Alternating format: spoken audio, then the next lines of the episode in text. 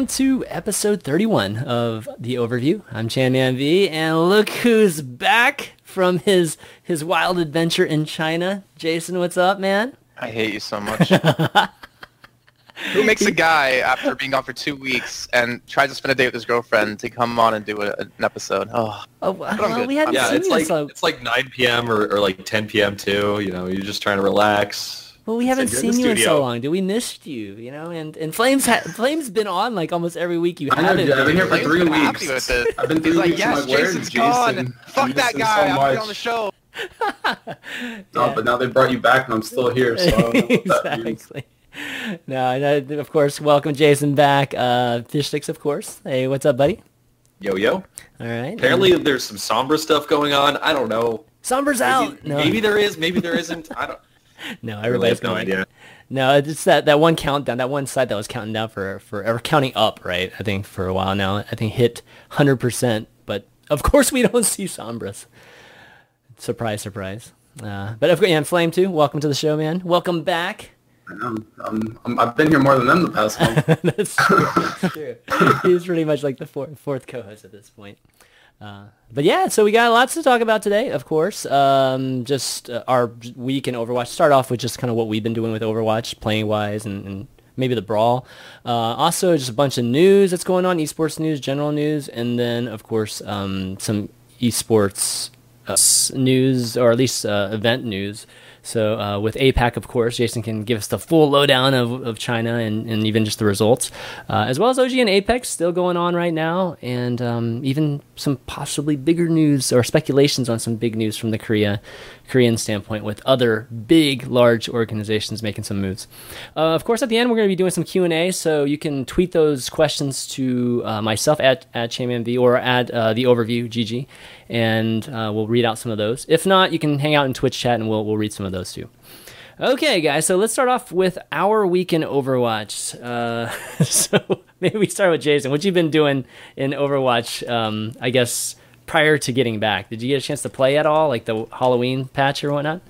Um, yeah, I played a little bit. Um, I think me, Mitch, Shade, and then the president of Energy uh, were at the LAN Cafe. We actually tried the brawl out. Could only do medium. Couldn't do hard, unfortunately. Um, a couple of players on the team. Not going to name anyone. Um, Shade and Brett um, were kind of making us slack a little bit in firepower that we needed. Wow. Um, but no, yeah, we got to Mitch and I bought some more cases, got to open them up. Uh, it was good times. It was also really cool to see um, the players. They got Chinese accounts that had two thousand loot boxes on them, Holy smokes. and I think none of them actually got through all two thousand. I think ACAM was the closest with one hundred and eighty left. Wow. That's. uh I feel like that would take like an hour or like two hours of just opening, Uh, or like the players three, four. left it on overnight doing it, and he didn't even get through all the way. What? I think you can like just hold down spacebar the entire time, and it'll eventually go. oh man, that's old school macros right there. Put a rock on your on your. Yeah, I, don't- I don't know. I feel like there's. I think it's spacebar or something else. I, I don't think you actually have to click anything else. Uh, that's one hell of a YouTube video, man. Opening up 2000, it'd be like a 24 hour Yeah. video. Crazy. That's like Phantom Lord, you know, getting turned on from that kind of thing. Seriously, holy crap. Okay, cool. Uh, how about you, Ben? I, I, I, you know, last week you were just getting back from the whole TwitchCon thing, so you get a chance to play a lot more this week. Yeah, I've been playing a ton. Mhm. Uh, Awesome. I've been playing as much as I possibly can these last couple of days. It's been lots of fun. Um, I'm slowly coming to the grip, coming to grips with the fact that I'm a Zarya main. Uh, my win ratio Really? with Zarya is like way better than any of my other heroes. I, I've been trying to resist it, but I mean, she's too good in every Yeah. single situation. So Wow, that's shocking. You've always played DPS like since I've known you, so that's. yeah, I mean, I, I play a little bit of everything, but yeah, Zarya is my best character right now, like by far. It seems. well, she's a necess- She's almost. she's a necessity in um, a majority of the comps right now, so it's a good one. It's a good one to definitely be good at. Cool. How about you, Flame? Yeah, you, Oh, oh, go ahead. I was gonna say like you you mentioned that she's a necessity, but we'll, we'll get to that later. that's true. That's true. So True. Flame, how about you, man? You've been playing or just mostly been analyzing? Uh, I Matches. played. I played the Halloween brawl. I played with a stack for a little while to try to like get the highest score, but it's kind of it's like such a grind, man. Like one person dies to the Junkrat spam, and you're Mhm. like, come on, man. Um, but I grinded uh, my alt account to like from 3450 to 4100 in one hmm. streak, like pretty much playing only Mei. That was pretty fun. Like that was a that was a really hype stream. It was like two nights in a row of just nonstop Mei on defense and like Mei on even Mei on offense. I didn't care what map it was. I was just playing Mei. It was it was the dumbest, longest, like just greatest. Like I felt bad for everyone involved. That wasn't me. You make me sick. so Mei OP on the ladders, which are basically Mei OP is every- Mei is super OP on ladders. You just you just get someone else on your team to play Zarya, and it's it's just Oh, right there from there, Red Dead man. Flame. Perfect, perfect combo right there.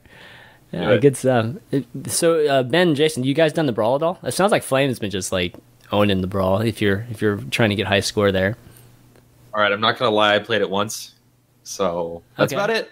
I love it. I mean, I'm not even I'm not even gonna hide it. Like I think it's honestly one of the best things in the game right now. I like not outside like the normal modes, but I mean like as far as brawls or just in terms of new things that I've seen since I guess what last year. Mhm. Like this is pro- this probably like shows the amount of potential that the game has at least just for PVE. Like even if it's just like a casual kind of thing. Like Yeah, I find it think so, so, much more enjoyable than like tr- like playing training bots or even quick play. I think. yeah. I the only the only thing that I would say I, I've been enjoying it too. I just wish I could get XP even when I lose. like you know, just get a little bit. I just feel so bad when Do you not get XP for losing? no, you don't get anything. Oh my god, that's so sad. Actually. yeah. It kind of it kind of sucks. You I, you only get for winning, so I, I, I I've think it's a only shame, won. man. I- I'm the only wouldn't one that knows that out of us. it, Fuck you, Jason. I mean, I didn't check. I bought crates, so like I wasn't really too concerned with that too. But that's actually really sad if oh, that's Oh, man. true. Yeah, yeah. Uh, but no, it's uh, definitely been enjoying it. Still trying to get all. I haven't bought any. Still haven't bought any loot boxes. So trying to you know still grind out all those uh, loot boxes and getting everything. The only thing I'm still really wanting is I still haven't gotten the Reinhardt skin, the the glowing head one, and I the forgot about Genji intro. I still really really want. Um, uh, that's about it though. Uh, Mei highlight intro is probably my favorite. And what was another thing? oh, the Mei one, yeah, the Ghost one. I forgot about that The. Reaper looks pretty sick with golden guns as well. Yeah, yeah. Yeah. Mhm. There's like a Reaper's skin's good. DMX. There's a DMX over like dubbed over the him coming out of the what's The coffin? the coffin. Casket. Yeah, It's when he really breaks funny. it. It's like- yeah, it is pretty sweet. Yeah. I'll have to find it. It's like really good. Someone made some like really funny YouTube clip. Yeah. But um, and some of the player icons I think are top tier. I mean, I don't know if anyone really cares about player icons, but some of the player which one, which one's are your really favorite? good. Like I didn't, I didn't have any. spooky. Pachimari, dude. It's like okay, it's like, okay. It's, it's like the Pachimari with the sheet over its head. Yeah, yeah, okay. All right, I can, I can see that. I can definitely see that.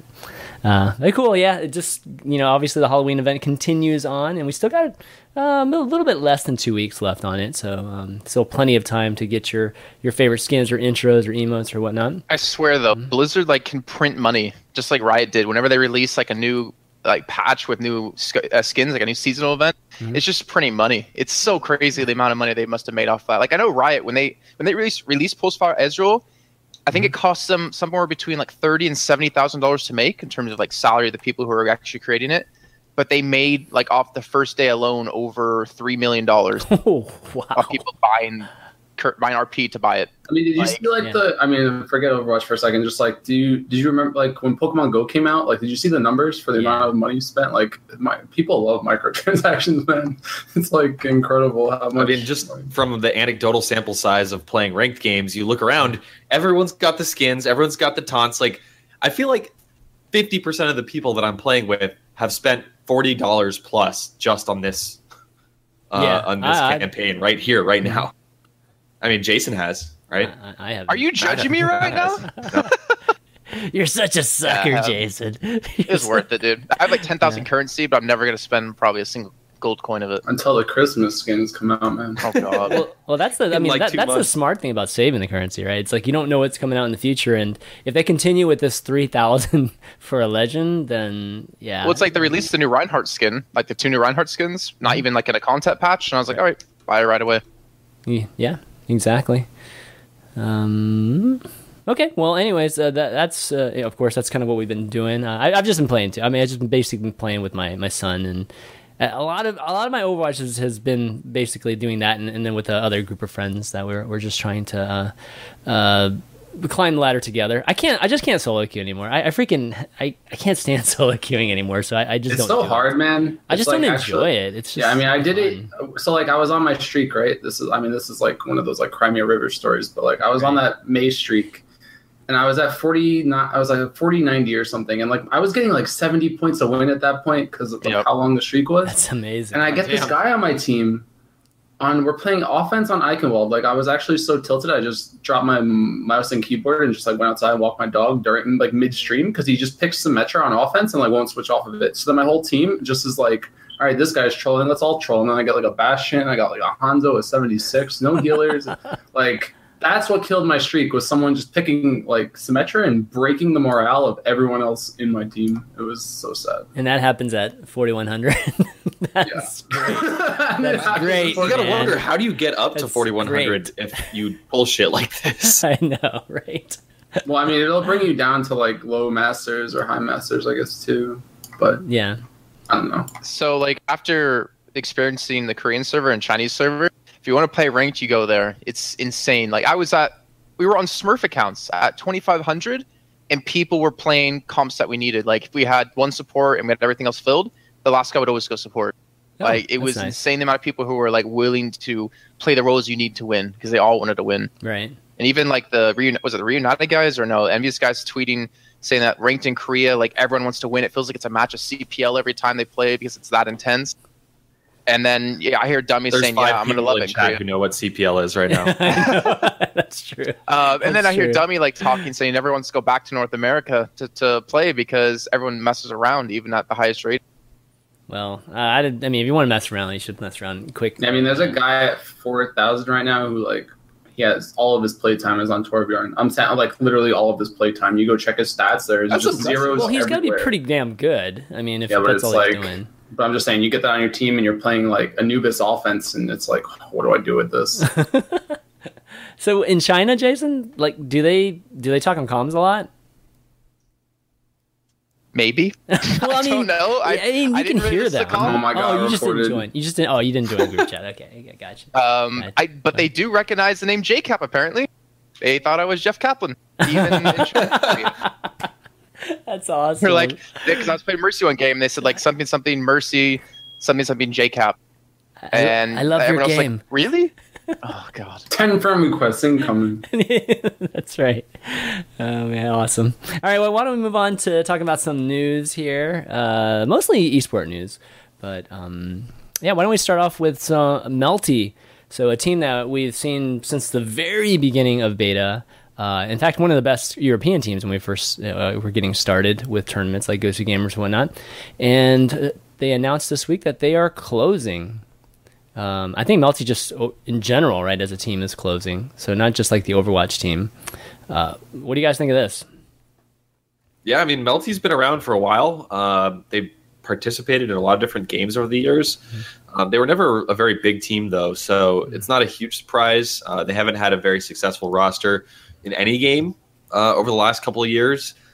Overwatch could have been it, and it just didn't happen to pan out. So ultimately, not super surprised by this, but still sad to see them go. I mean, they they've been around as one of the you know one of the orgs in France for a long time, so it's kind of sad. Jason, I know you followed Melty quite a bit over there, right? Like over in EU, with Um, ESL.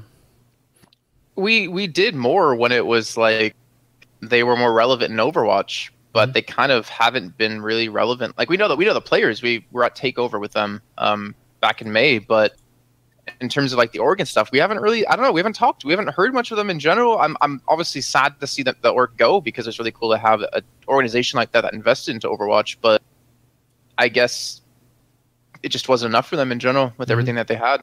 Like they, they had other games. I can't actually remember fully. Um, Um, CS:GO, Street Fighter, I believe. They were very, like, they had a CS:GO team. At some point, I think they did. I I don't don't they think had like always Well, not underground teams that were like kind of not not the top tier, like maybe B. B or because they always like push for nationalism, right? Like they wanted like all French Yeah, rosters. French, I feel like right. most of their Mhm. it was like they were put, they were like making Olympic teams for like all these different esports instead of trying to make I guess like internationally culminated rosters. Like I know for a fact that their Overwatch team was all French, right? Like, Mhm, Yep, they were. yeah, and I think that that I think that that like same sentiment kind of went across most of their games. So I, I mean, you're not going to have much success, I guess, in general doing that. But unless you're Sweden. sure, Sweden. or yeah. China coming up. Or China or Korea, right? Right.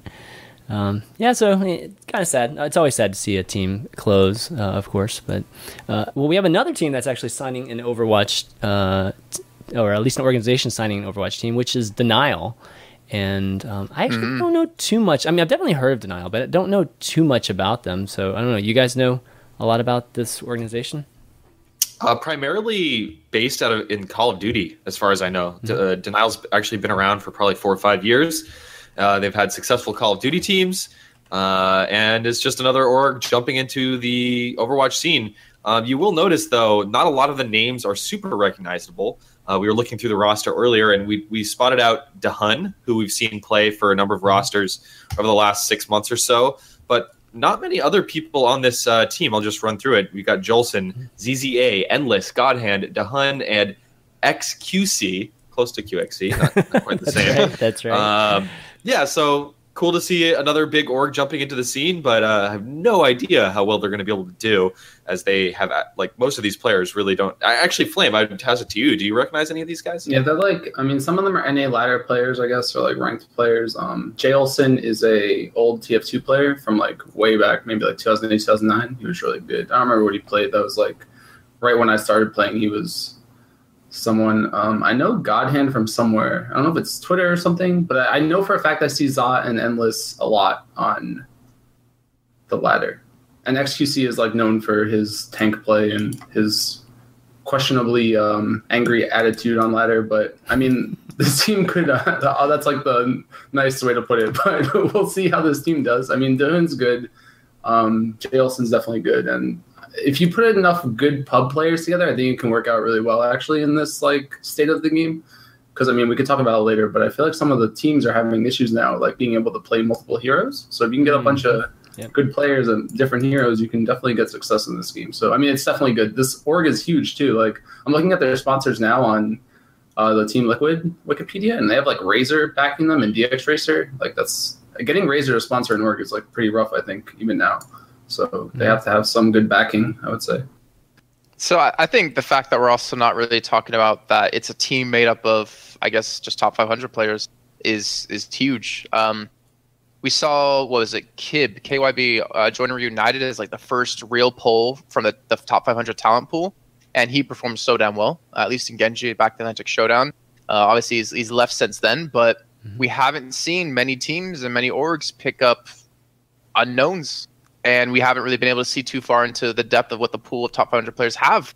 I think it's awesome. I think it's really cool to see finally an organization like Denial pick up a team like this. I mean, obviously they're known as Q question mark before or Q, but the fact that all, like what three of us, four of us ha- only recognize a couple of the names, and Flame well knows them a lot, obviously a lot better than we do, is a really good sign of I guess what can be out there. Yeah, uh, I the mean, talent that can come out. Yeah. And I guess to go off that statement, I feel like um, a lot of the tournaments have locked a lot of the rosters. You know, like E League locked rosters for teams, and then uh, before that, ESL locked rosters, and now there's teams like in Korea and China playing. So um, there hasn't been a lot of swaps, but now that we're seeing a lot of swaps, we might actually see more swaps, right? Because BlizzCon's coming up, so there's gonna be like a good two weeks, three weeks of no tournaments. So we might see more roster shakeups. So like a team that I mean, it's it's a good time now to be making a new team. I guess what I'm trying to say because I feel like a lot of the competition is going to start shaking up their rosters too. So it'll like semi level out the playing field Hmm, for at least the like second tier, like low one tier teams. You think any of the top teams or organizations will try to snag guys like these, you know, like top one, 500 guys that haven't gotten much publicity or whatnot? Or do you think it's still going to be consist of, of people that we all have heard about or have played on different other teams before? Um, I mean, there's definitely players that are on tier two teams that could definitely play on tier one teams. Mhm. They just have they just aren't on the tier one teams. And I would say that there's probably tier one teams that aren't happy with their results currently that might look towards the ladder to find more people because there's some crazy ladder players. I mean, Yeah. you'll find some people that solo queue up to like number 10 or something. I mean, you can do it. It's not easy, but if you can, if you're flexible enough right now, I think that it's a good time to be looking for a team and just in your ability to swap. Mm-hmm. Okay. Well, uh, we'll have to check out to see how Denial does in their first uh, tournaments uh, that we see after this. Yeah, they, I think they lost against um, or in MGA against Team Liquid Zero Two according to Liquipedia. Oh, did they? But Okay. the fact that they made it that far is like pretty good sign. To actually make it into like the regional finals, Mhm. it's pretty damn good. Okay, uh, next bit of news is um, it's not necessarily Overwatch related. It's more so SC2 related, but um, there's some speculation as uh, for it being Overwatch. Uh, uh, the reasoning is because Overwatch, and that's the. Uh, Kespa is dropping StarCraft 2, which is kind of crazy. So Kespa, for those of you that don't know, is a Korean organization that's been the Kespa Pro League has been like the league for StarCraft 2 or StarCraft Brood War just the long history of Korean esports, and them dropping StarCraft is crazy, like is historic actually in a way. Uh, and there's speculation. Montecristo, particularly with this tweet, was speculating that it has mostly to do with Overwatch. I uh, want to get what your thoughts are on that. Fishstick? Oh my god, this was in one way and not a big surprise, but also I, I didn't I wasn't ready for this. Um, so the news broke. Yeah, I mean the news broke really recently, and this is one of the last possible uh, you know bastions for StarCraft two in Korea. Mm-hmm. You know, Blizzard is going to keep supporting the game. I'm sure. Um, you know, they keep supporting Heroes, uh, even though they're not getting a ton of viewership. Uh, on that stuff. So I'm sure they're going to keep supporting StarCraft 2, and there will be some Korean StarCraft pros who who keep playing uh, and fighting for that for the money and the championships and the and the honor and all that. But really, Pro League has been a foundation of esports uh, in general for the last 14 years. Mm-hmm. Uh, it, it was one of Kespa's first big initiatives. It's been running for well over a decade, and to see it go, to see it die, uh, the the team tournament format is really really sad uh, as an esports fan and, as, and, particularly as a Star StarCraft fan. Um, I, I wonder how much Monte Cristo's tweet is accurate here. That this they're folding this in particular because they want to focus more of their resources and effort on Overwatch, or if it was just uh, an inevitable thing to come because honestly, StarCraft Two just has been doing worse and worse and worse um, recently. Uh, as as much as it pains me to say that, as someone who loves watching StarCraft, but I was not ready for this. This totally blindsided me, mm-hmm. um, and uh, it's kind of hard to overstate the gravity of this situation to somebody that may not have followed StarCraft 2 or esports over the last couple of decades. But uh, I mean, this is this is something like you said it right, Chris. I mean, this is a historic moment in esports to to see such a legendary foundation uh, just disappear is, is absolutely crazy. And five of the Kespa teams as well disbanded. So will those players even have salaries? Will they have uh, a career, what what are they going to do? I mean, a lot of these players are living nearly in, in a in poverty situations. If they're not winning the tournaments, they're not getting paid a lot. Mm-hmm. Um, but I mean, I guess the silver lining is hopefully what Monte Cristo says could be true. Hopefully, uh, the team owners and and the sponsors and the organizations are looking to shift their focus to Overwatch, which uh, would at least give some kind of silver lining here. But man, it's really sad. It's it's like a super sad moment in, in esports. Yeah, it's definitely a gut punch to StarCraft two, and and you know, well, you know, me and you, Ben, definitely come from the StarCraft two community, so or at least have been you know, part of the StarCraft two community. So it's it is really surprising and shocking that this is happening, and it, will be interesting to see what happens to StarCraft two after it. Uh, Jason, what do you think? So I don't really. I mean, I'm going to be honest. I don't really know a whole lot about Kespa and it, its dealings within Korea. Uh, I obviously know they're like heavily invested in StarCraft, but I guess I can talk about since I don't know their past and stuff, what the potential is like good for the future of Overwatch. It, it mm-hmm. kind of makes me sad to, to, to, be a Westerner because um, Rip ever win any tournaments again when you get Korean teams playing again, like so heavily and invested and you know supported in terms of like having a proper practice regimen and practice area and salaries and like that's going to be scary but that's such a good sign for Overwatch in general. I think it's very sad that obviously StarCraft is, is been on such a downward spiral. Actually, I love. I don't know a lot about StarCraft in terms of the actual game. I played it before, but I love watching it. Um, and I'm going to be sad to maybe not see it as much anymore.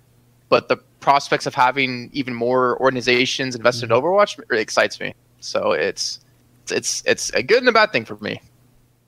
Yeah, and Kespa is one of the biggest organiz- if not the biggest organization in Korea. And so Overwatch on TV over there. I mean, there's there's definitely a huge potential if they do get into Overwatch for just even more exposure and, and growth for Overwatch. Flame, how about you? Like, how much did you were you were in the StarCraft two scene too for a little bit, right? Like, uh, I never played, no? but I would wa- I would watch a lot of it. Um, yeah, yeah. When I was like in high school, even or when I first got into college, we were like, "Oh, you never heard of KeSPA? You never watched GSL before?" Like, right. And then I started watching it, and I would like stay up forever watching StarCraft. But um, I don't know. I mean, it's all speculation, right? Like, yeah. all, the only news is that they dropped their SC2 squads, not that like anything has to do with Overwatch. But I did read a post. I think I don't know if it was on Reddit or what, but it was about like how it might just be a power move from KeSPA to like try to force Blizzard's hand into like letting them control the Overwatch Korean scene. Um, in the sense that like oh we'll threaten to like drop esports or Blizzard esports in general or something if they don't let them control some form of Overwatch. Really? So I mean that's a cool take on it. I, I, mean I don't know the validity of it, but I was just thinking of it from that standpoint. It kind of makes sense, but because um, I know KeSPA has like a huge infrastructure, like um, as far as how the Koreans practice and like the team settings and like all yeah. of the venues and whatever. Like the, they, it's just very well thought out and plays out pretty well. But I mean, if that's true, then that's true. But um, if they are going to move to Overwatch, then yeah, the Westerners are going to have to start preparing and starting to take this game a little bit more seriously because they will figure out ult timings a lot better and they will figure out hero switches a lot better and everything will start becoming very calculated way more so than it is right now. It just means more teams, you know, more I mean KeSPA in itself is just an organization. It's not like it's not like all of a sudden something you know brand new happens and, and all these Korean teams are, are even more stru- structured or whatnot. It, it, it's just more teams will be becoming and, and obviously have all those those uh, cool pra- or great practice regiments and, and and whatnot brought to the Overwatch. great space. is a relative term, I guess. The, yeah. In terms of regiments, hearing StarCraft players training for 18 hours a day, sleeping yeah. for six. There we go. Math on air. sleeping for six hours, like that's some pretty insane stuff. Like I I don't know if I could ever do that. That's just crazy the amount yeah. they practice. But well, then also to do it as a team is even mm. going to be harder. That's true. That's definitely true. It, yeah, I mean, the pra-, pra- or efficient practice for teams is is much different thing, and and yeah, I mean that, that's the biggest difference, right? It's it, it comes down to equation with with just time, practice time, right? And the Koreans, I feel like will always have more more of it than than the you know just the Westerners it's quality of life too, right? So well, well the good, the good news there. is, I guess, from my perspective, is that it's not a MOBA, it's not an RTS. You don't learn how to aim overnight. Like 30 hours yeah, of aiming is not going to teach you how to aim. So I think we got a little bit more time than normal, um, but we'll see if we even up, up, like touches Overwatch. You know, like if it winds up being Overwatch related at all. But I expect it to be. I think OGN has like or KeSPA has stake in OGN or OGN like some there's some relationship there Mm. I think I don't know the whole who owns okay. who, but yeah, it yeah. could be good. All right. Well, um, why don't we move on to some esports events? Uh, before we do so, I just want to give, um, well, I just want to remind you guys that we are on iTunes for all, you, all of you that enjoy listening to the podcast uh, on audio, uh, as well as Google Podcast and some of the other things like Stitcher, just other apps or podcast apps. So you can check us out there. And if you do enjoy the show, I encourage you to leave a five star review because it helps people find us when they try to find Overwatch podcasts. Okay, so esports events. APAC. All right, that's this is the big event that obviously Jason and Mitchy were, were casting, and Jason was in China for a month, right? Like a full month. Two weeks. Oh, it's only two weeks. It might have it might have felt like a month, but two weeks. Well, it felt like three years. Yeah, exactly. uh, so two weeks, and uh, you know, definitely the event was fantastic to, to watch. I mean, the production looked awesome. You guys were amazing casting too. So uh, I'll I'll just have you kind of lead us in. And how was the overall experience in China? Um, so I, I want to start with this real quick because it's a pretty insane number. Um, the first four days of casting, we casted for 32 hours, over 32 hours. That's like insane. That is crazy. Yeah. That's like but, a normal work day. Yeah. Wow. I, but, but just straight casting you know though. I mean? I'm just throwing it. I'm just throwing it out there, no, man. but I'm, casting I'm, straight for 8 I'm hours. Saying if it was like over 32. So you can't you can't relate it's like I know. an hour of casting hour regular work. Um, no, it was it was it was so much casting, but it was so worth it. Like we loved every moment of it. Um, we might have been tired as hell when we got home, but hey, we had the time to sleep and time to get ready for the next show. It was amazing. So, um, in general, Banana Culture was fantastic. Like the guys actually put on the whole event. They were great to us. They took care of, made sure we had shuttles to go to the to the event and back every time. Um, the staff was fantastic as well, being up till 4 a.m. helping teams. If like someone woke up and wanted bubble tea, well, one of the pe- people from staff would be up and able to order it for you. Like that's that's how good they were. How many times Um, did you do I that? hope you're. How many times did I you do that, Jason? real- I'm I'm serious, but I didn't do that. No. Okay, okay. 4 a.m. I was sleeping. I was passed the hell out. Like, Um, and where else to go from there? Yeah, we had clothes for us, like the vests and ties and shirts. Like that was actually a fitted shirt. We gave them measure- measurements. I've never had that my four years of working in That's esports. fancy. Yeah, I'm it was really super fancy. right. I'm really jealous. Jason now. wearing a tie. Wow, that's a that's a It- it- verse. the thing is, like when you cast, like when you feel good, like you're gonna cast well. Like if you're Sure. uncomfortable in any way, it kind of affects you. Um, so we were like completely taken care of. Had food delivered to us at every time. The food we had there was amazing. Even the chicken feet and jellyfish I ate was actually good. That's good. Um, yes. Everything about the event was amazing. Then also the, the fact that we got to hang out with Energy because Mitch and I've never actually met them because we weren't over Overwatch Open and they didn't qualify for Atlantic Showdown. Mhm. So we got to actually meet them and talk to them. I touched Siegel's butt like a thousand times, and then I got to hang out with Rogue again. And since we've been to almost every offline event they've actually participated at, it was good to catch up with them again. And then also for the the most part, learn about the Chinese and Korean teams and Japanese teams that we've never really seen. Um, the Chinese teams like really dedicated, really hard working. Still have a lot of problems when it comes to like compositions and hero pools, which I'm sure Flame can easily talk about. Like not being able to actually have a depth in terms of that. The Korean teams, like there's like oh, we, we hung out with um, Lunatic Hai the last day uh, after we finished the finals, and they were so nice. Like uh, it was Ryujehong and tobi, the two support players for them, like telling TviQ in like broken English, but it was you could still understand what they were saying. That TviQ's like the best Genji in the world, uh, the best Genji they've ever played against. Mhm. Um, but they were such cool guys, and like everyone was getting along, everyone all, having, drinks together. Just all in all, it was the best event I've ever been to. It was such a good time. Like obviously, it's hard being away from well Germany or just being away from what you know for two weeks, but every moment was totally worth it. How are the crowds there? Because I, I heard from from uh, Shade and some other folks that I mean it, it was wild. Like the people were getting some some people, especially like Siegel, was getting mobbed by people as they were leaving the venue and stuff. he got he got like, it was crazy. kind of. So there was like these metal barriers to hold people back when he Mm-hmm. went to go leave somewhere, and apparently they all jumped it. And by they, I mean like all women jumped it All and chased him down and chased like the entirety. Yes. You, in the audience, um, I don't know if it really came across on air, but it was 70, 80 percent women. What? What? Yeah, yeah, yeah. What? 70, 80 percent women. That's crazy. What the hell? Who knew I it was, was a female, it's a female demographic in China. Holy crap! Well, that's the thing. We were we were so we actually we learned about the Chinese scene past the actual teams. Uh, We learned about China and esports, and um, one of the people from Banana Culture was talking to us on the way there, and she was saying to us that China doesn't really they're not really into sports like traditional sports, basketball, baseball, football, whatever. They're into esports. So one thing that we never learn or know about as like the Westerners is the pressure that's put onto the teams.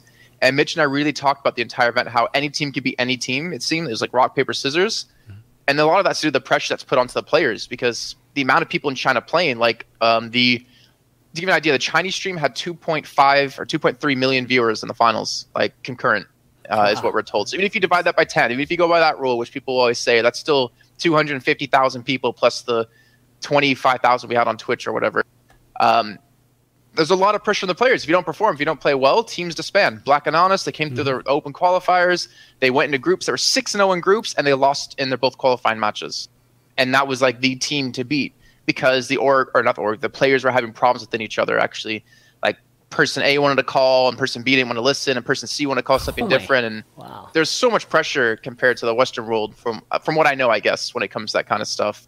Um, but it was just it was such a good experience. Like I'm I'm so happy we went. I'm really happy that we went. And another thing that may not be immediately obvious about this uh, situation, if you haven't been following esports for a while, is usually Chinese events are complete shit shows that fall apart, and the broadcast is terrible, and there's lag, and there's production issues. So that's actually great to hear. So hats off to Banana Culture for bucking Yeah. that trend. That was that was their first event. That's crazy. Like and they're It like a startup company. E- Even as a, spectator, it, was one of the most well-produced events we've had to date in Overwatch. I mean, obviously, E League set the set the bar, but APAC was right there, and in some aspects it was better and, and like the stage looked a, you know obviously it was more live there were more there was more of a live audience there you know versus like e-league Right. uh, so that aspect of it was actually even better so um, yeah first production amazing and I can say that I know a lot of people complained about the Twitch stream going down. Uh, a lot of that was due to, well, in China there's a giant firewall that they have. It's called the Great Firewall, like the Great Wall of China. Yeah Um, and you have to have like VPNs to even use Twitter there or to use like Facebook and stuff like that. So they actually had to like route from Shanghai to Hong Kong and then like Hong Kong to Twitch. And the problem is that Hong Kong was getting DDoSed on their ingest servers, which is why the stream kept going up and down. But the final day was a lot cleaner because we actually sent it out to South Korea, I think it was. Um, and from what we're told, or like what the assumption was, that the Chinese government was actually DDoSing Hong Kong because of um, that because- broadcast because no, no, no, because Oh. Hong Kong's it's technically a part of China, but it's its own like country as well. Mhm. Um, they don't follow like all the rules and laws that China has. So the Chinese government, which is is communist, is like kind of against Hong Kong.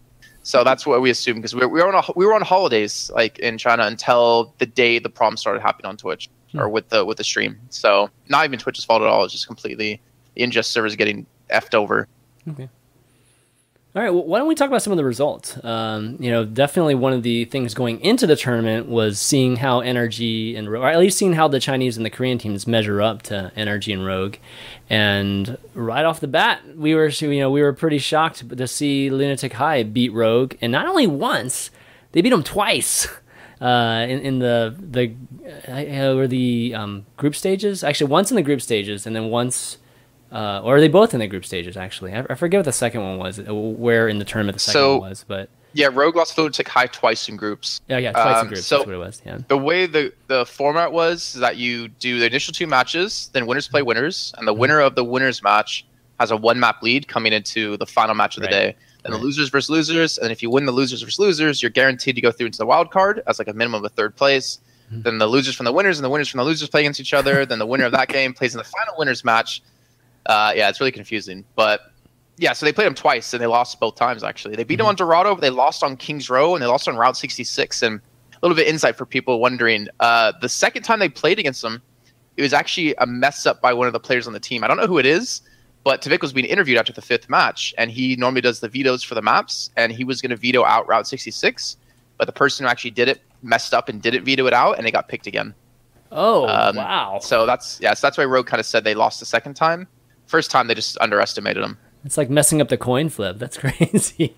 Wow. Yeah, I did, uh, when I watched, it, I was like, "Why are they playing 66 again? Like, what is, Yeah. what is this?" Flame, I know you en- ended up reviewing. Uh, uh, you end- you reviewed the grand finals, obviously, and you reviewed. I know you reviewed the first one. Did you review the second match or the I second match? reviewed. I think it was like Dorado 66. I don't know if there was a third map. I, I know I did that set, Kings Row. but yeah, maybe it was. Yeah, it was Kings Row. Yeah. So what, did, Um, what did you notice in, in all three of them? Like, what was the difference, especially in the grand final? Uh, looked really like bad. I guess the first series, and then like the second series was just like a completely different team. It was bizarre. I mean, I don't know how early in the week or what the time was, or like what the time frame was even on that whole thing. But the Ana patch, I think, came in for the first series maybe, and then it was there for this. Like it wasn't there for the first series, and then it was there for the second series. But they looked completely different. Both teams look completely different, to be honest with you. Um, I don't know. Lunatic Hai looked really strong in the first series with like the Kings Row Dorado set, like, but Rogue looked really lost. I would say, and then in the grand finals, it looked like they just like turned on, like everyone just flipped a switch and became like great players again. Like I would have started questioning roster shakeups after the first series, but then the grand finals, it was like convincing. It wasn't even a close match, in my opinion. Like they, so the yeah. the, the groups from what they told us um, the initial match uh, actually even both matches they played comps they didn't want to play for some reason. Like they, they had counters ready to go against Utakai because i think they played him earlier in the week but then just they just didn't do it. They didn't switch heroes when they should have so many times and then um, there was some i don't i don't arguments isn't the right word because that's like too negative but there was just like some discussion within the team of whether they're playing certain heroes at certain points. Like acam on Route 66 didn't want to play Reaper, but the team wanted to play Reaper on defense. He wanted to play like McCree. And then into the final day when they met them again, um, when they actually went into quarterfinals instead, actually, the playoffs, um, they talked and they said, okay, ACAM, play, if you want to play McCree, play McCree. It's fine. We'll play around you. Mm-hmm. Um, so they were actually allowed to play a lot of different heroes that they wanted to, that were more comfortable with. Instead of trying to fit the meta, they were playing what they were really good at. As we saw, like TviQ playing Genji, um, you saw his Mei again come out quite a few times. As Hanzo, oh god, as Hanzo in the quarterfinals on Kings Row or on Hollywood. If you guys didn't see that, you have to fucking watch that. He got a 4K entering, but it was the most ridiculous shots. But they, they were they were finally playing like the rogue we knew, like playing heroes that they're good at instead of playing a meta necessarily. Yeah, I feel like um, Lunatic Hai like turned around. Yeah. I feel like Lunatic Hai on the like to flip that though, like went from being able to like execute their comp to just like not having an answer. But I guess what you're saying too, like I don't know, I don't know how much you want to go into the in depth into this match, but they didn't have any like when he played Pharah on that Kings Row match. I think that that was like the turning point of that series, where they just like felt like helpless. Like he switches to Pharah, suddenly their Mei like EscA's playing Meska like was their McCree player the entire tournament, and then he's on Mei and then suddenly they're off DPS. I think it's Ryu Zhang or Lee Taejun. Uh, is like trying to play McCree now, and then TviQ just like slams him. Like there's yeah. no other way to put it. Like he's playing Pharah against McCree, and he's winning the one v ones against wow. McCree. So wow. then suddenly TviQ's just doing whatever he wants, and like at that moment you could see them like break because he switched off McCree, and then EscA got off the Mei, but the Mei was like doing so much work, and then EscA wound up playing McCree, and like you could actually just watch the comp on the side of Lunatic Hai just like start to devolve because TviQ was just like putting so much pressure on them as Pharah or Genji or whatever he was playing. Yeah, the, the problem I remember, uh, I remember that specific part you're mentioning too, where Lee Taejun went McCree, and we were all like, "Why the hell is he doing that?" I think it's because Eska had like a blizzard at the time. Yeah, exactly. And they yeah, did yeah. want to get rid of that yeah. ultimate by switching him to McCree, and then they ended up swapping anyways. But it was just like too late. The momentum was there. But like, like TV comes into last on King's Row and like hits a conk and like knocks the Reinhardt into the pit yep, for free. Yep. Like at that point, you're just like, guys, hello.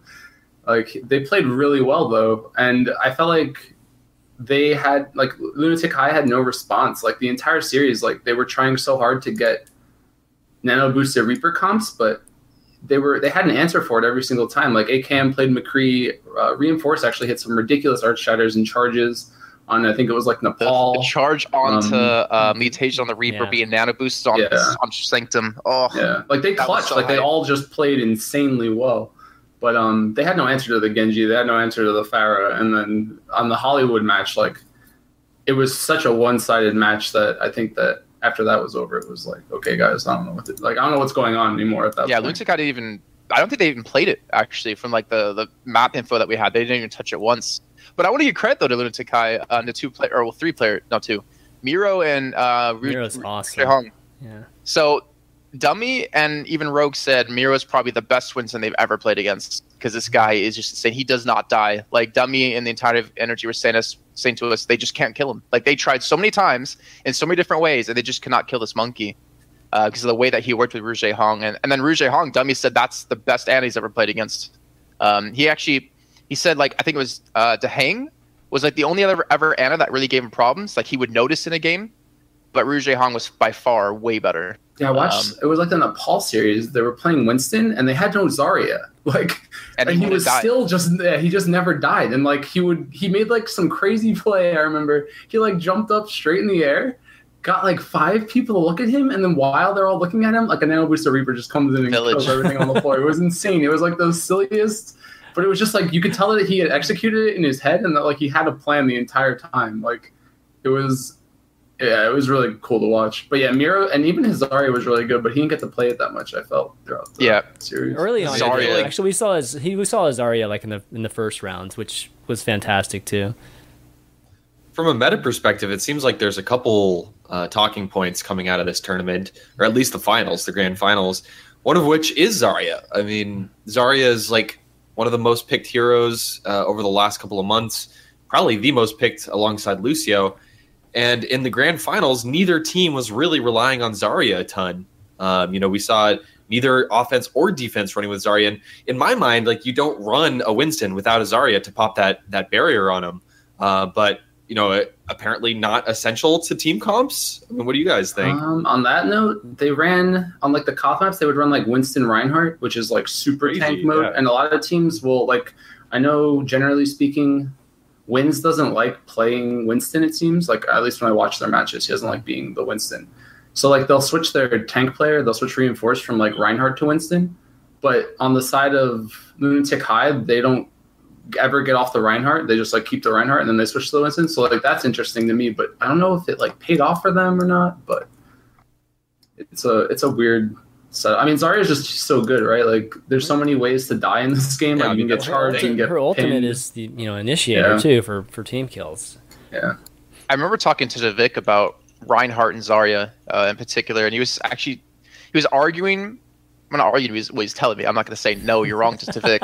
he was saying to me that he actually finds it better as a Reinhardt to never fire strike when there's a Zarya on- the enemy team, because the benefit you get off of doing that is nowhere near as great as you get the Zarya. So you give Yeah. 50 free energy, technically 100 if she can get a double shield off. Mhm. Which means she does a lot more damage and builds up ult percent for your was it seven percent or eight percent you get for per for per person hitting with a fire strike. Yeah, like a great earth Earthshatter can come through, but a Graviton Surge is so much more reliable. Mhm. Um, so I, I wonder if he actually told Reinforced to like stop fl- flame striking as much to feed over Miro. But then again, like Miro's Winston, as we saw in Koth, was just unkillable. The way he did it too, he would jump onto the roofs and slide on the roofs to actually have his jump pack cooldown quicker before he engages. So like he actually Yeah. would be able to always jump out, and him and Ryujehong were coordinating to just spam heal him whenever he did go super deep. Hmm. Um, but in terms of like meta, even on Koth, we saw a ton of McCree. Like to deal with Yeah. tracers, Lee Taejun had an impossible task going up against AKM. Yeah, I didn't. I questioned that too. I was like, why? What? Why? Why when you're going up against AKM, one of like the best aimers in the game, arguably, do you think that it's like why would you go for the tracer? Like it's such a hard. You're you're, you're like giving yourself such low odds of winning that matchup. Like it's it was insane. But And then we didn't even see Genji Tracer, like No. unless it was out of AF Blue, who like had Arhan and Recry doing it because they Yeah. were they wanted to have that like stable McCree, I guess, to like even protect the supports. Yeah, prevalence of McCree, another big talking point. I mean, uh, Korea in general just seems to be picking McCree all the time, but then we actually saw McCree picks coming out of Rogue in the grand finals uh, quite frequently as well. And obviously, we know AKM is one of the best McCrees on the planet, but if you look at the trend over the last month or so, like McCree had been p- picked less and less and less, and all of a sudden, Rocket's back in the meta. Well, one thing I think that would have been cool. I mean, I just wanted to see the clash. I guess I would have. I would have wanted, in like retrospect, like Misfits or Nip to have been there, just because like I wanted. I want to see how they deal with the three tank Mhm. or the four tank now that Nip's running. They're running like Mei, Zarya, Reinhardt, Winston, I think, or Roadhog instead of Winston, or like just the Nip consistent 3-3 with the Mei Reaper Zarya because they both play those so well and I would have wanted to see how like they clash with the Korean and Chinese meta. But like you I, like I guess back to what you were saying about the McCree coming back. Like Rogue was never a team that really wanted to run the 3 the 3-3 tank or like the 4-2 tank comps or even the Mei Reaper Zarya comps like they looked uncomfortable on it when they tried to beat um no that wasn't them. Yeah, no, they lost to Misfits, Misfits, in yeah. E League like semifinals. So like I wanted to see those comps clash, but I think on a, on paper, just the ability for Rogue to have a way better hero pool. I mean, even just TviQ having a really deep hero pool wound up just being the difference maker for them. And even TviQ did play like Reaper and McCree. Yeah. Like they actually flexed him around quite like quite a bit. I think he played probably one of the, the most heroes out of anyone. If you Uh, don't want this AKM on tournament. McCree, I mean, or Tracer, like just keep them on those heroes. And Yeah. you'll It's really definitely situation something out of or it. situational dependent. I, I can't remember exactly because I remember seeing like a or TviQ was like on McCree once, but I think it was because AKM had like fifty percent on his ult already, so they didn't want to lose that fifty percent ult generation. I, I'm not Yeah, one hundred percent sure. I can't remember. Yeah, TviQ's just incredible. Actually, with the amount of characters that he plays and, and the His level of Pharah, plays, like it's insane. the fluidity in the air was amazing, and and like on King's Row on defense, I think it was, or his offense where he one v one Ryujehong on the Ana, who was actually boosted up by Mei with the payload to get onto the high gun in the Foundry. That was such a clutch one v one. I, I question. I didn't question. I was just like thinking to myself, like how, like how fluid or just like how consistent he must be, at, just in general at like playing that hero. Because I don't think that he's busted out Pharah throughout that tournament. So like he just comes in on it and like yeah, he he had like three or four direct rockets on that Ana. And I was like, what is going on right now? Like, like how? Like He was doing it in scrims. really well. Yeah, he was playing. I, really I saw the LAN Cafe and he was playing a lot of fair actually too. So maybe just like Nice. a, hidden thing he was trying to keep. Yeah. All right, so the, I guess the big question, and it was the question going into the tournament, is I mean, how did Rogue? I mean, Rogue obviously ended up winning the tournament, but you know, overall they did lose. If, if you're talking about just series in a series of uh, best of three series to um, Lunatic Hai, h- how did we measure up? Is Rogue still the best team in, in that tournament, or was was it just like a good day for Rogue on on the in the grand finals? So what Dummy said to me was that oh, no, I think it was Enigma. He was talking about that either team could have won. It just comes down to who shows up that day to play. Yeah. I think Rogue is still technically better than Lunatic Hai, but for the fact of Lunatic Hai not having much international experience to kind of push Rogue that far, I mean, it's, the scoreline was 4 1, but it's still a lot of close games, a lot of close plays that actually could have gone either way. Um, is, is a good sign for them. But I know, yeah, Rogue definitely. I want to see Energy play Lunatic Hai a little bit more, though. Um, I'm a little sad it was a best of five that was like kind of over really quickly. Mm-hmm. What about you guys? What do you think, Flame? Mm, I mean, yeah, I mean, to what Enigma or, or what Enigma would say, like the volatility of the games sometimes are like very. It is. It really comes down to who turns on that day or who comes in big that day. Like the Numbani match was the only one that Rogue lost, and they could have easily won like 100% like that was their game to win and i think that they like messed up their second they had like an overtime push and they just like botched it or whatever but it does come down to which team plays better on like the certain day but um i think you they like exploited lunatic hai's weakness because on the first set i don't remember lunatic hai really doing anything crazy like i don't remember a genji i don't remember a mei doing anything incredible um and I don't remember, like I remember EscA's McCree doing really well. But then the next day, like when they come back for the grand finals, they're like, okay, we'll just run Genji at you. We'll run like they stopped trying to play the E League meta and they started trying to adapt to like counter the Koreans, I guess, better or the Chinese teams better. So um I don't know, I would say Rogue looked way too convincing in the finals for there to be like a dispute. Question. Mm-hmm. Yeah, but um I don't know, Apex or Apex is still going on, so yeah. we'll see what happens over there. Yeah, why, why don't we move on to Apex since you brought it up? Uh, OGN Apex uh, is like midway through right now, or not even, maybe not even midway. Um, and you know, first week was pretty crazy, right? We we def- we saw Reunited just you know getting uh, just losing uh, zero th- three to one of the Korean teams. Uh, but I feel like you know NVS coming out, we were waiting for NVS to, to get a chance to play, and so far they've been pretty convincing. I mean, their last one particularly, I feel like they only gave up that one one game just because they were trying something completely different, which I've never seen them seen them try with the the comp that they were they were using. Uh, but overall, what do you guys think? Fish six, uh, Apex. Uh, I haven't been able to watch enough, unfortunately. Uh, I, I, did watch the uh, EnVyUs game, um, or ninety-eight percent of it, most of it, mm-hmm. Uh, from the from last night. It was pretty entertaining. Uh, EnVyUs actually, you know, had a run for their money, but did end up winning there. So, yeah, I mean, we talked about it last week as well, but the same same exact story for OGN Apex as APAC. The production value is absolutely through the roof, crazy banana insane. yeah.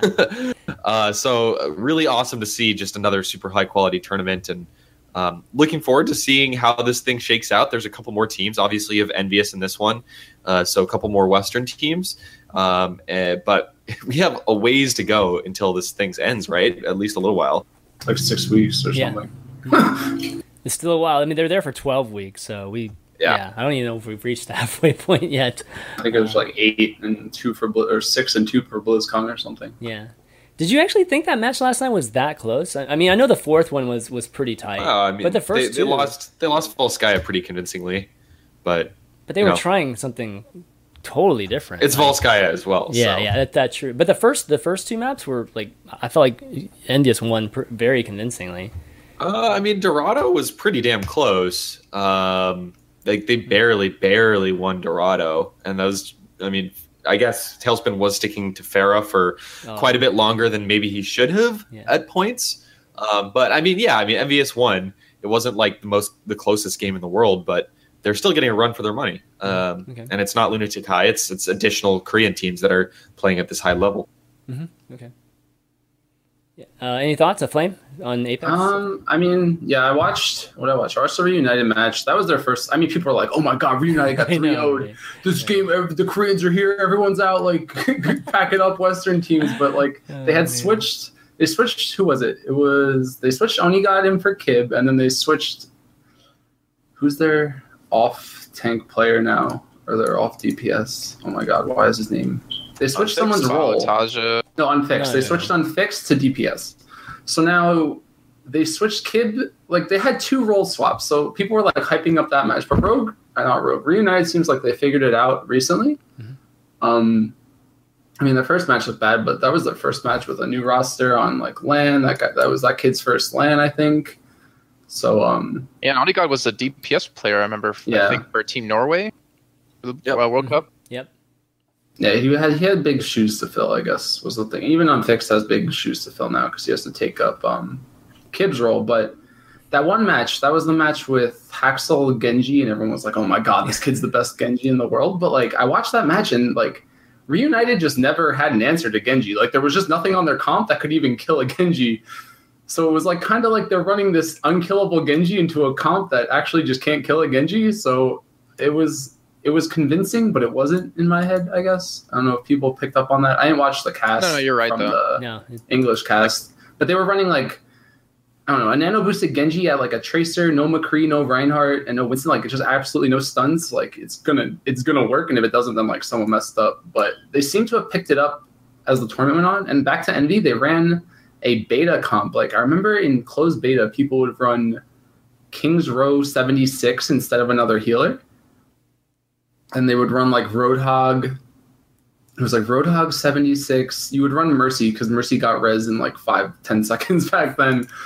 But um On which map? they ran it and it worked on I don't know which match it was, but I know that they ran a King's Row single healer 76 with HarryHook on DPS yeah, yeah. and they like full held a right? team and like that was one of those things where you look at it and you start saying to yourself like maybe that's how you beat the koreans and the chinese teams just by running unorthodox stuff because if you don't if they don't practice against crazy stuff like that like are they going to have an answer to crazy stuff like that there's a lot of really cool things you can do in this game just with comps and i think EnVyUs has been doing a lot more experimenting than some of the other teams at I'll least in you- that tournament I'll give you the Koreans. The Chinese, I don't know if I agree with, just because like the Chinese would pick the comps that they see played, but they wouldn't know how to use it. They'd be like, okay, so we run three tanks, we run Ana, and we can also run two supports or just two or three supports Yeah. total or just two, and then be like, all right, why aren't we winning?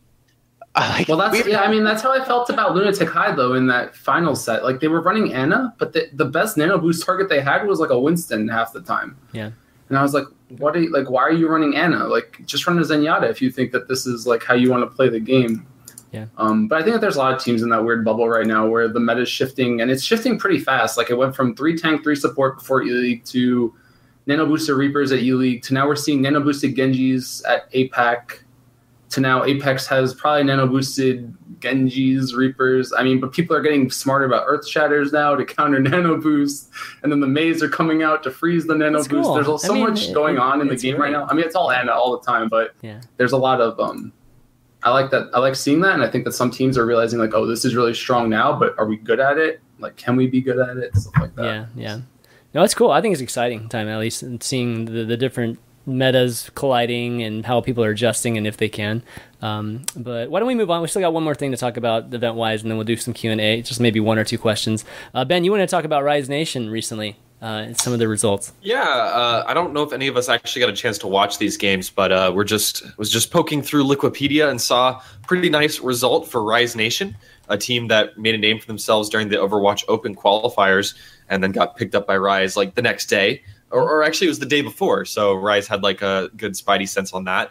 Uh, they haven't had a lot of good results uh, since then, but in very recently in the MSI Americas qualifier, they were able to beat both Cloud9 and Team Liquid, according to Liquipedia, which is a very impressive result, especially considering, you know, FaZe was also in this bracket. Team Liquid had beaten FaZe earlier on in the tournament. Uh, so, and Cloud9's been playing very well with their new roster recently. So, uh, we didn't get a chance to catch the games, unfortunately, but just definitely wanted to give a nod to Rise Nation uh, for their performance and their qualification for the MSI Americas. Yeah, All right. pretty good stuff. Yeah, that's de- definitely good. That team's just Rise did good. well. I mean, yeah. that team is consistently just good. Mhm. Um, they did well at E League. I remember they had a deep run. Um, they went to E League. That's a big deal. C9's new roster, good. I don't actually know if it's still together. There were like rumors of it already having split up, but oh, you mean the tryout team? It wasn't official, right? It was just No, no, Yeah. no, no. out. Yeah. I just heard that there's already like some shakeups in their tryout rosters. So them beating C9, I'm not sold on like. I mean, it's impressive, but it's I'm not sold on it. But the Team Liquid win is definitely crazy in my opinion. Um, I would expect Team Liquid to win that matchup, especially after Ma- Liquid had beaten FaZe. But FaZe is so streaky sometimes, or just like inconsistent. Like on some days, FaZe looks like one of the best teams in North America, and then other days you're like FaZe, hello. So it might have been one of those days, but no, Yeah, def- is Too easy. definitely good. Too Easy's like a very hit and miss player.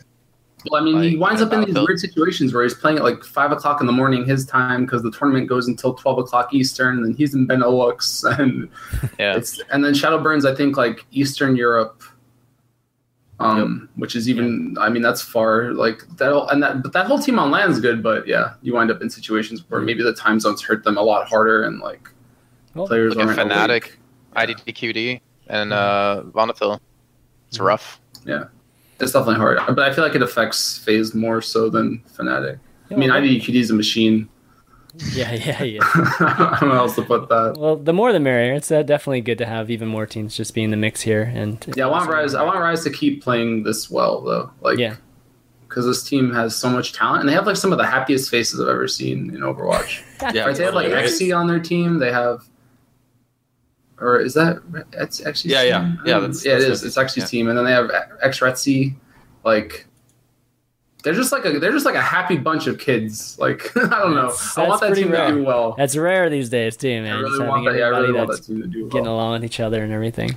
Um, okay, well, why don't we go into some Q and A here? I know uh, Ben, Ben, you've a little bit of a time limit today, so we'll, we'll take some questions. Uh, if you want, if you want your questions read, or at least highest priority in your questions, go ahead and tweet those to me at ChanmanV. If not, go ahead and type them out in Twitch chat, and we'll we'll read some out here. We'll take uh, two. Let's see how much time we have. Let's, let's see.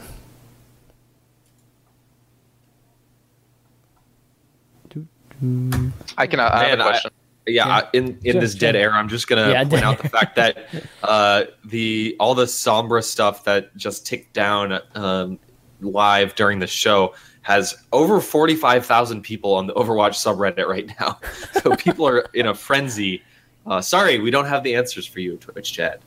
Um, so your non-Sombra related questions, uh, please give them to us. We're just being right now. strong, man. Totally getting strong along. Twelve thousand eight hundred ninety-one comments on that announcement. Yeah. Also, uh, I just just for funsies, I was looking at, at our all on Reddit, and the top post on all of Reddit right now is an impassioned request to Blizzard: never do this again when, when you're releasing a hero. Because me, like, I'm not the AR, I'm not like following every moment of ARG. It's just kind of entertaining. I like it, but I guess for the people that have been like trying to decipher everything, this has been a hellish couple of months. Yeah, I mean, So- it, because it's just one of those where there's there's no there's no intermediate payouts. You know what I mean? It's just like literally a clue to a clue or a clue that's open ended, anyone- and it's it's. I, I think I It's think got it's eleven okay. I know. Well, I mean, that tells you how popular it was. That's only eighty percent upvoted. Like that could be higher. I know it could be higher for sure. Uh, okay, so Heron four five three has a question. Uh, if if there's one match to watch from APAC, what series would you recommend? Jason. Hmm. Depends, actually. It depends what kind of game you're looking for. Um, if you want to see the old, no, other actually that's really bad. I was gonna say if you want to see like the ultimate like fail, look at uh, NJ versus All Strike, any of those games, because All Strike just never adapted and never changed things. Um, no, but best series. Hmm. I, I think it had to be the finals. That was probably like one Yeah. of the. Actually, no, no, no, no. Rogue AF Blue was really good too in the quarterfinals. That was probably a really one of the best matchups as well. Like them versus AF Blue or them versus Takai were probably the best. If you want to see a really long series, go watch Snake versus All Strike in the wild card match where we played Hollywood three times, three full times with the overtimes. Uh, that crazy. was Mitch and I were so done after that game. to have to fully play the map three times. And uh, That's even in the finals, dude, double Numbani is like you don't realize how long that takes. Like, Yeah, Yeah. you get to the second, and then that's yeah, and that's like you have four rounds, like four attempts Yeah. to push. All right, this Like, is. to- oh, go ahead. Go ahead. to do a best of seven. Just you know, a best of seven, but to start off the whole thing with a double replay of the body is just like, what the hell are you gonna do? we were worried we're in for a really long day. Dude, I'm having flashbacks to Brink. Oh God, It's like double full holds on the first point, like replay the same map four times. Oh, oh man, that's that's brutal. This is Acer. All right, he has a question. Do you guys think the general viewership numbers are a success at this point? It seems really low if you consider the player numbers. Maybe people simply don't like Overwatch esports in general. Opinions. Uh, I have a whole lot of opinions. Um, I think it's still so early in the in the game's life cycle. Like it's really easy to kind of forget that the game's only been out for five months. Actually, less than five months. It's been out for less than a half a year, uh, and most games don't explode as esports right off the bat. That said, I am a little bit surprised with how low viewership numbers have been. Um, you know, Jason will Jason will co- corroborate this. Before Gamescom, I'm saying 150k for this tournament. I, I was expecting to hit 150k with all the top teams that. there. Wow. Uh, I think we hit in, we hit 90k in the end, so like pretty damn good for the first major tournament in the game's history. But uh, I think this is more uh, of a symptom of the fact that everything is so disjointed and disorganized. And we talked about this a little bit last week. But you know, having a tournament in Korea and and in China, and here's one in America, and here's one in Germany, and some teams are in this one, but some teams are not in this one. But you know, it, it just gets really confusing and difficult to follow, um, especially with the Asian tournaments also being at a weird time zone definitely doesn't help uh, for viewership. You know, Overwatch Open Grand Finals was at a terrible time zone to watch for Europe European fans. So there's a whole slew of like small reasons why I think the viewership hasn't been as big as it could have been in theory. But even still, I'm a little bit surprised considering that. Uh, over 15 million people have played this game on PC. I think they said 20 million people total around the globe uh, have unique people have played Overwatch, and it's put made it one of the best selling PC games of all time, the second best p- selling PC game of all time. Uh, given that context, I would expect it to be one of the biggest esports um, eventually. Yeah, um, eventually. I thought it was going to pick up a little bit quicker than it has, especially considering how massive the viewership was in the first couple of months. Uh, but yeah, I, I'm not like I'm not, not going to throw my hands in the air and freak out. Uh, I think we're still doing good. Um, still getting 25, 30, 40k viewers uh, for the major tournament finals this early in the game's life cycle is good. But ultimately, I, I did think viewership would be a little bit bigger. I'll be honest. I think oh, also a lot of the complaints I've seen about it is that people don't know that these tournaments are happening. Which I mean, to us, that's yeah. like, are you serious? Like, it's pretty obvious ga- it's happening. But to people who are like casual viewers, they don't necessarily know. Um, I think you know someone in chat just mentioned it, like an in-game notification or in-game stream. Like for instance, Counter Strike, the stream is literally embedded in the home screen of Counter Strike when you open the client. Right. Um, like that would drive so many more people to actually watching the streams um, and help Well, get the word know- out there more. Just even know about Overwatch esports. I- I think a lot of people just still don't even know that there's competitive, you know, pro level Overwatch going on right now. We're a very small minority. I mean, I don't even know what percentage Yeah. it is. I bet it's like one percent, like some something Probably incredibly less. I mean- small. Yeah. Uh, 10% would be 1.5 million. Uh, 1% would be 150,000. Yeah, so there's your 150,000 number. Um, so I- all we need to do is get 1% of the player base tuning in, and we'll be we'll be very good uh, if we can get that for major tournaments.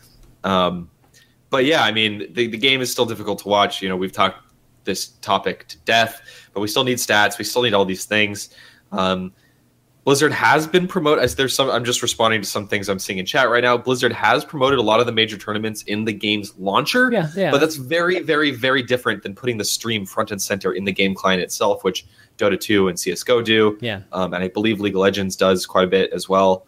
Um, so yeah, I mean we have a we have a pretty long way to go, definitely. I mean, Yeah. it's gonna it's gonna get there. Like I'm not For worried sure. at all. Yeah. I think it's more about like just time needed. Um, yeah, the UI you needs know. an overhaul. I mean, I, I, they redid the menus, but that home screen in Overwatch, I can't wait until it's like actually like incredibly good. Yeah. And You we're, like compare it to CS:GOs or Dotas, where like you go to you launch the game and it's like, oh, right now most viewed match or like top tournament on. They're like, buy a ticket to Yeah, this, and yeah. you sell your tickets, all that stuff. That's really good. And there's even streams in CS like Yeah. promoted on the right hand side. Right, Yeah. exactly. And, and we're not, and Oh. we're, we're not counting any of the Asian viewers too. I mean, like Jason Yeah. said, we had like 2.5 million people watching the the APAC. Supposedly, tournament. yes. Yeah, supposedly. But but Twitch wise, yeah, the numbers are definitely a little bit low. Uh, Uh, one thing I would say though uh, is that the individual player streams have been doing incredibly well. Um, and actually, I feel like they those have been doing even better than I would have expected. Whereas the major Hmm. tournaments haven't been. And um, one thing I don't think we talked about much last week, or maybe we touched on it, I can't remember. But the in-game leaderboard uh, being right there. On, when you when you go to when you go to play a ranked Oh, game, yeah, there's yeah. a little button for leaderboard, Mhm. and you can see the top ranked people in your region at just it's right in your face. It's like Mm-hmm. smacking in the face with this info. And I've noticed that people who are top 10 SR uh, in the world or in their region, they're getting two, three, four thousand concurrent viewers, uh, and even brand new streamers who like had no history of getting a lot of viewership in the past. So I do think that this is a really good sign and shows that people want to watch and want to consume super high level gameplay. Uh, but I just think the the pro scene is is really hard to follow for the average person. Team ranked. Yeah, Get some team ranked in there, and then you can see like, oh, these teams are really Oh, good. Let's go watch one of their matches. absolutely. Seagull giving everybody a chance here, being over in Korea and not streaming. So definitely got to take that opportunity. Uh, okay, well, why don't we wrap up? Um, it's a great show. Uh, why don't we do some shout outs? Flame, you want uh, any shout outs you want to do, and where can people find you? Uh, you find me on Twitter. You can find me on Twitch. Uh, Twitch is obviously slash flame. Twitter is Matt Rod with a zero instead of an O. And my YouTube is flame617. I guess shout outs to my stream viewers and Monte, because Monte actually like hit me with a really huge host at the Yeah, end of after- overview. Oh, nice. Oversight, and I was yeah. like, Mhm. yeah, sudden, or oversight rather. Yeah, And then suddenly, like three thousand people are in my chat watching Wow. me do VOD reviews of the APAC finals. So like, it wound up working out because I was right after I had lost that Icon Vault match with the offensive Symmetra. so you know, you trade a bad for a good. But um, yeah, I I, I don't know. I, sh- I guess shout out to them too, Monte and Thorin, because I Oh, yeah. I never watched What? their like I, I don't really follow CS. I've seen Thorin before, and I always like knew him as like this really brash, like kind of harsh kind of guy that like would say whatever was on his mind, didn't care what was in his way in terms of speaking. But um, That would be accurate. and I never well like no, but I, I like I'd never seen Monte before. Like I never followed League. I've never watched League in my life. Like I've actually just never been a League player or viewer. So I like seeing him for the first time after he hosted me was like kind of cool because he he seems so like chill and just like a nice dude. And then on the other side, Thorin's like personality like was completely less controversial, I guess, because he's not on an analyst desk talking to the rest of Room on Fire. So seeing those two clash was like really cool to me, and I thought it was a really good segment that the two of them did. So um, shout out to them for Yeah. knocking that one out of the park. Like it, it was professional. It had its flame. It had its like. They they hit a lot of topics and they weren't afraid to speak their minds. So like it was Yeah. definitely nice. I mean they've been doing Summoning Insight for forever now, and so Yeah. they, they have really good chemistry, and their their um their angle that they approach things, you know, it's more from uh, it's very very analytical and and it, you know it's, it's raw. definitely a th- yeah it's Yeah. raw and it's thinking so it, absolutely it's great seeing them being coming into Overwatch space and, and doing it, and they're gonna be doing it full full out. I mean I think Monte's done with League of Legends, I believe, so. Overwatch, I think, is going to be his. The, the, you know, it's going to be the new, the new uh, community. You know, which he does all his content with, and Thorin too. So really, really great seeing them. The more, the merrier, man. Uh, You know, it's just like the more we can get esports shows and content and whatnot. I think that that can only help out. You know, Overwatch and help grow this esport, um, just esport community at a faster rate. Jason, how about you, man? Shout outs. Where can people find you? Uh, the same shoutouts normally I usually do to my parents for allowing me to do this, for yourself for letting me focus on Overwatch, to Banana Culture for bringing us out there, and to a special someone, um, you know who you are, for uh, helping us get actually to go to China. So thanks for that. All right, Fishstix. Uh, cool, good show. Uh, lots, lots to talk about, and lots coming up in the next couple of weeks with the World Cup and OGN continuing to progress. I think there's going to be a few more Alienware monthly melees or, or something like that Mhm. coming up in the not too distant future. So there'll there'll be some good tournaments to to cover. Uh, but as always, just keep uh, tuning in, keep watching competitive Overwatch, keep supporting the scene. We'll see you on the R competitive Overwatch subreddit. That's where we actually discuss the esports sides of side of things. So uh, head on over there if you're interested in that more so than potentially other things. And yeah, you can follow me follow me at Fishstix, and we'll see you uh, next week. Yeah, and just want to thank you guys for Flame, uh, Jason, and Fishstix for doing the show with me this week, and for everybody else that were tuning in today. Uh, one, so one thing I'm trying to get together an over an overview. I still need to talk to some of these guys um, to, to do an overview at BlizzCon. So hopefully we'll get a chance to see some of you guys at BlizzCon, and we can you know maybe do a live show because we've never done one. Actually, I've never done any of my shows live, so this might be a first time ever. We seem to have a broadcasting setup that we can possibly use. So Oh, I'm kinda- really? yeah, I'm pretty excited about that. If we can, if we can get together, so uh, I'll have to talk to you guys about it. a Got some little camera phones. Yeah, no, no, it's not camera phones. It's not camera phones. Like it's, it's definitely Like much CP's sophisticated. Gamescom interviews. oh my gosh! Did seriously? They were camera I think phone they, they had like Oh an issue with their God. camera, so it was like vertical cell phone camera video interviews. Like anyway, selfie sticks and stuff. Oh, can I, Okay. wait, can I give another shout out real quick? Yeah, sure, sure. Oh, shout out to Rubicon for giving me. He he just randomly messaged me and offered me his plus one BlizzCon. Oh, ticket. that's I don't know if I guys told you guys this last week, but he was like, "I need to get rid of this," and I was like, "Awesome!" He just gave it to so me, nice. so I won't be You have there. to give him anything back for the plus. No, I, I I hope not. There might be some hope fly. I mean, I mean, I'll, obviously, I'm gonna buy him dinner when I'm there, but in terms of any like favors, I don't think so. No, that's awesome. The BlizzCon tickets are not. I mean, they're super hard to get, and then they're not even cheap either. So that's that's awesome of him.